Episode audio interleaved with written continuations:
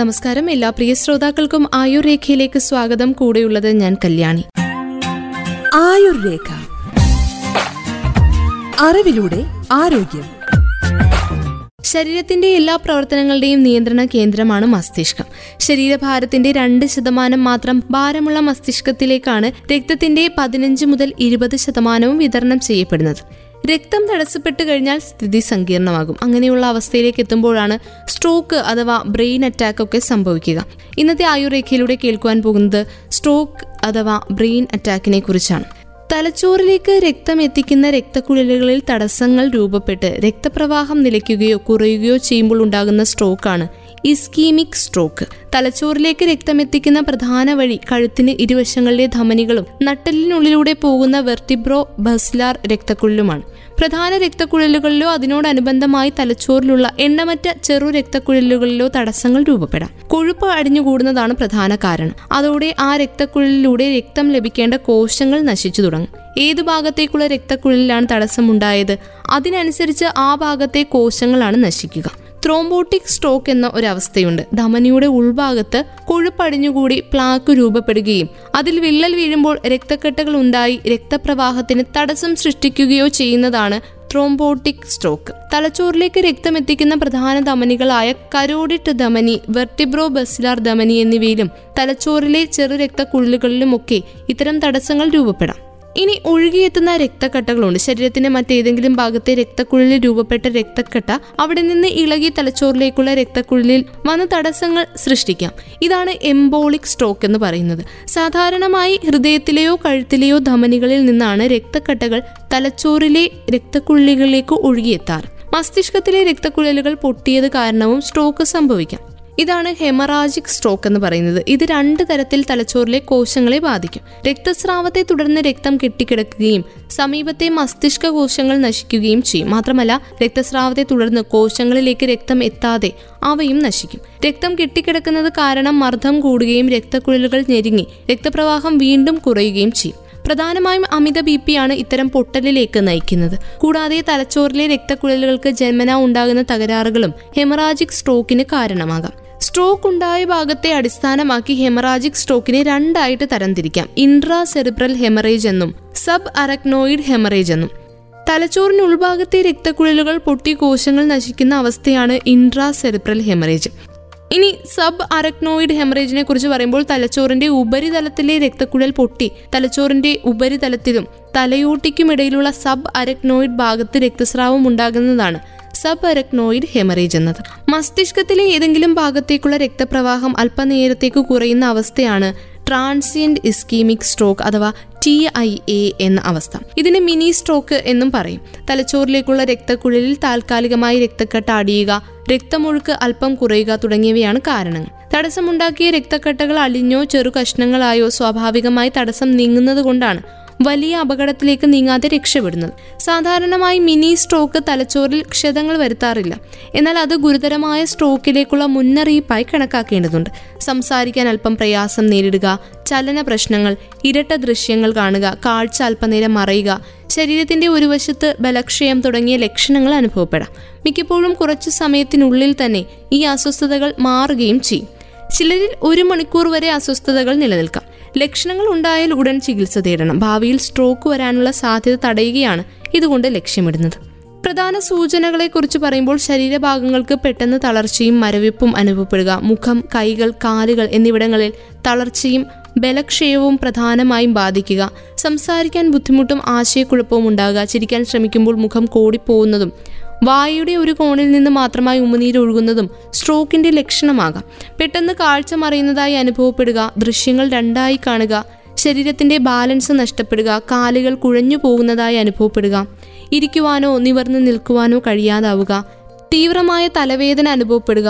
തലവേദന സാധാരണമായി ഹെമറാജിക് സ്ട്രോക്കിലാണ് കാണപ്പെടുന്നത്. സബ് അരാക്നോയിഡ് ഹെമറാജിൽ അതിതീവ്രമായ തലവേദന ഏതാനും സെക്കൻഡുകൾക്കുള്ളിൽ അനുഭവപ്പെടും. ഇതോടൊപ്പം ഛർദിയോ ബോധക്ഷയമോ സംഭവിക്കുകയും ചെയ്യാം. ഇനി ഈ സ്ട്രോക്കിന്റെ ലക്ഷണങ്ങളും സങ്കീർണതകളും വ്യത്യാസപ്പെടുന്നത് എന്തുകൊണ്ടാണ് എന്നതിനെക്കുറിച്ച് കേൾക്കാം. മസ്തിഷ്കത്തിന്റെ വലിയ ഭാഗമായ സെറിബ്രത്തിന് രണ്ട് അർദ്ധഗോളമുണ്ട്. ഇടത്തെ അർദ്ധഗോളത്തിൽ സ്ട്രോക്ക് ഉണ്ടായാൽ ശരീരത്തിന്റെ വലത്തുഭാഗത്തെയാണ് ബാധിക്കുക. നേരെ തിരിച്ചും ബാധിക്കാറുണ്ട്. ശരീരത്തിന്റെ വലതുഭാഗം തളരുന്നതിനെ റൈറ്റ് ഹെമിപ്ലീജിയ എന്നും ഇടതുഭാഗം തളരുന്നതിനെ ലെഫ്റ്റ് ഹെമിപ്ലീജിയ എന്നും പറയും. ഈ സെറിബ്രത്തിൽ രണ്ട് അർദ്ധഗോളങ്ങളിൽ നാല് വീതം ലോബുകളാണുള്ളത്. തലച്ചോറിന്റെ മുൻവശത്തുള്ള ഫ്രോണ്ടൽ ലോബിൽ സ്ട്രോക്ക് ഉണ്ടായിക്കഴിഞ്ഞാൽ സംസാരശേഷിയെയും ചിന്താശേഷിയെയും എല്ലാം ബാധിക്കും. പാരിയേറ്റൽ ലോബിലാണ് സ്ട്രോക്ക് വന്നതെങ്കിൽ സ്പർശം, വേദന എന്നിവ തിരിച്ചറിയുന്നതിനെ ബാധിക്കാം. ഓക്സിപിറ്റൽ ലോബിനെ ബാധിച്ചു കഴിഞ്ഞാൽ കാഴ്ച തകരാറിലാകാം. ടെമ്പറൽ ലോബിലാണെങ്കിൽ കേൾവിയെയും ഓർമ്മയെയും ബാധിക്കാം. സെറിബെല്ലത്തെ ബാധിച്ചു കഴിഞ്ഞാൽ ശരീരത്തിന്റെ ഏകോപനം, ബാലൻസ് എന്നിവ തകരാറിലാകാം. ഹൃദയമിടിപ്പ്, രക്തസമ്മർദ്ദം, ശ്വാസോച്ഛ്വാസം, ഉറക്കം തുടങ്ങിയവയെല്ലാം നിയന്ത്രിക്കപ്പെടുന്നത് ബ്രെയിൻ സ്റ്റെമിലാണ്. അവിടെ സ്ട്രോക്ക് ഉണ്ടായിക്കഴിഞ്ഞാൽ സങ്കീർണതകൾ ചിലപ്പോൾ ഗുരുതരമായേക്കാം. ഹൃദയത്തിന്റെ പ്രവർത്തനങ്ങളിൽ ഉണ്ടാകുന്ന പലതരത്തിലുള്ള തകരാറുകൾ ഇസ്കീമിക് സ്ട്രോക്കിനുള്ള സാധ്യത വർദ്ധിപ്പിക്കുന്നുണ്ട്. ഹൃദയത്തിൽ രൂപം കൊള്ളുന്ന രക്തക്കെട്ടുകൾ അവിടെ നിന്ന് സഞ്ചരിച്ച് മസ്തിഷ്കത്തിലെ രക്തക്കുഴലിൽ വന്ന് തടസ്സമുണ്ടാക്കുന്നതാണ് ഇത്തരം സ്ട്രോക്കിന് കാരണമാകുന്നത്. ഹൃദയത്തിന്റെ അറകളിലൂടെ രക്തസഞ്ചാരം സുഗമമാക്കുന്ന വാൽവുകൾക്കുണ്ടാകുന്ന തകരാറുകൾ അവയ്ക്ക് മുകളിൽ രക്തക്കെട്ടുകൾ രൂപപ്പെടുവാനും അതുവഴി സ്ട്രോക്കിനും ഇടയാക്കാറുണ്ട്. ഇതുകൂടാതെ ഹൃദയത്തിന്റെ മുകളിലെ അറയിലും താഴെയുള്ള അറയും തമ്മിൽ വേർതിരിക്കുന്ന വാൽവിൽ തകരാറുകൾ വരുമ്പോൾ മുകളിലെ അറ വികസിക്കുകയും രക്തമൊഴുക്ക് കുറയുകയും ചെയ്യുന്നത് രക്തക്കെട്ട രൂപപ്പെടാൻ സാധ്യത കൂടും. ഇങ്ങനെ രൂപപ്പെടുന്ന രക്തക്കെട്ട തലച്ചോറിലേക്കുള്ള രക്തക്കുഴലിൽ വന്ന് തടസ്സമുണ്ടാക്കാം. അത് സ്ട്രോക്കിലേക്ക് നയിക്കാം.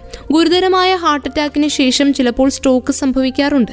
ഗുരുതരമായ ഹാർട്ട് അറ്റാക്ക് ഉണ്ടായിക്കഴിഞ്ഞാൽ ഹൃദയ അറകളുടെ പ്രവർത്തനം തകരാറിലാകും. അപ്പോൾ ഹൃദയത്തിൽ നിന്നുള്ള രക്തത്തിന്റെ പമ്പിങ് പ്രതിസന്ധിയിലാകും. ഹൃദയാറകളിൽ രക്തത്തിന്റെ പമ്പിങ് പതുക്കിയാവുമ്പോൾ അവിടെ രക്തക്കെട്ട രൂപപ്പെട്ടേക്കാം. ഈ രക്തക്കെട്ട ഒഴുകി തലച്ചോറിലെ രക്തക്കുഴലിൽ വന്നടിയാം. അങ്ങനെയും സ്ട്രോക്ക് സംഭവിക്കാം. ഹൃദയത്തിന്റെ പമ്പിങ് നിരക്ക് നാൽപ്പത് ശതമാനത്തിൽ താഴെയാവുക, ഹൃദയാറകൾ വലുതാവുക, ഹൃദയാറകളുടെ ഭിത്തി ബലൂൺ പോലെ വികസിക്കുക എന്നീ അവസ്ഥകളെല്ലാം ഹാർട്ട് അറ്റാക്കിനെ തുടർന്ന് സംഭവിക്കുന്ന അവസ്ഥകളാണ്. ഇതെല്ലാം ഹൃദയത്തിൽ രക്തക്കെട്ട ഉണ്ടാകാൻ ഇടയാക്കും. ഹാർട്ട് അറ്റാക്ക് ഉണ്ടാകുമ്പോൾ അതിന്റെ പ്രത്യാഘാതമായി ഹൃദയത്തിൽ രക്തവുമായി സമ്പർക്കത്തിൽ വരുന്ന ഉൾപാളികൾക്കുള്ളിലുള്ള ആവരണത്തിന് വിള്ളൽ വരികയും പ്ലേറ്റ്ലെറ്റുകളും മറ്റു ഘടകങ്ങളും ഒക്കെ അവിടെ അടിഞ്ഞുകൂടുകയും ചെയ്യുന്ന അവസ്ഥയും ഉണ്ടാകാം. ഇത് രക്തക്കെട്ടയായി മാറി പിന്നെ അവിടെ നിന്ന് ഇളകി തലച്ചോറിലെ രക്തക്കുഴലിൽ വന്നടിയാം. ഗുരുതരമായ ഹാർട്ട് അറ്റാക്ക് വന്നവരിൽ ഒന്നോ രണ്ടോ ദിവസങ്ങൾക്കുള്ളിൽ സ്ട്രോക്ക് വരാനുള്ള സാധ്യത കൂടുന്നത് ഇങ്ങനെയൊക്കെയാണ്. ചിലരിൽ കൊളസ്ട്രോളും ബി പിയും എല്ലാം നോർമൽ ആയിരിക്കുമെങ്കിലും സ്ട്രോക്ക് സംഭവിക്കാറുണ്ട്. ഇതിനുള്ള പ്രധാന കാരണമാണ് ഏട്രിയൽ ഫിബ്രിലേഷൻ എന്ന അവസ്ഥ. ഹൃദയത്തിന്റെ മുകൾ ഭാഗത്തെ അറ ക്രമരഹിതമായി മിടിക്കുന്ന അവസ്ഥയാണ് ഇത്. ഇത് തുടരുമ്പോൾ ഹൃദയത്തിന്റെ മുകളിലെ അറയും താഴെയുള്ള അറയും തമ്മിലുള്ള സ്പന്ദനത്തിന്റെ ഏകോപനം നഷ്ടമാകും. അങ്ങനെ മുകളിലെ അറ വലുതാവുകയും പമ്പിങ് പ്രശ്നങ്ങൾ ഉണ്ടാവുകയും ചെയ്യും. മുകളിലെ അറയിൽ രക്തമൊഴുക്ക് മന്ദഗതിയിലാകുന്നതോടെ അവിടെ രക്തക്കെട്ടകൾ രൂപപ്പെടാനുള്ള സാധ്യത വർദ്ധിക്കും. ഈ രക്തക്കെട്ടകൾ തലച്ചോറിലേക്കുള്ള രക്തക്കുഴലിലെത്തി തടസ്സങ്ങൾ ഉണ്ടാക്കി കഴിഞ്ഞാലാണ് സ്ട്രോക്ക് സംഭവിക്കുക. അമിതമായിട്ടുള്ള ബി പി, പ്രമേഹം, പുകവലി ഇവയെല്ലാം ഏട്രിയൽ ഫിബ്രിലേഷൻ എന്ന അവസ്ഥയ്ക്ക് കാരണമാകാറുണ്ട്.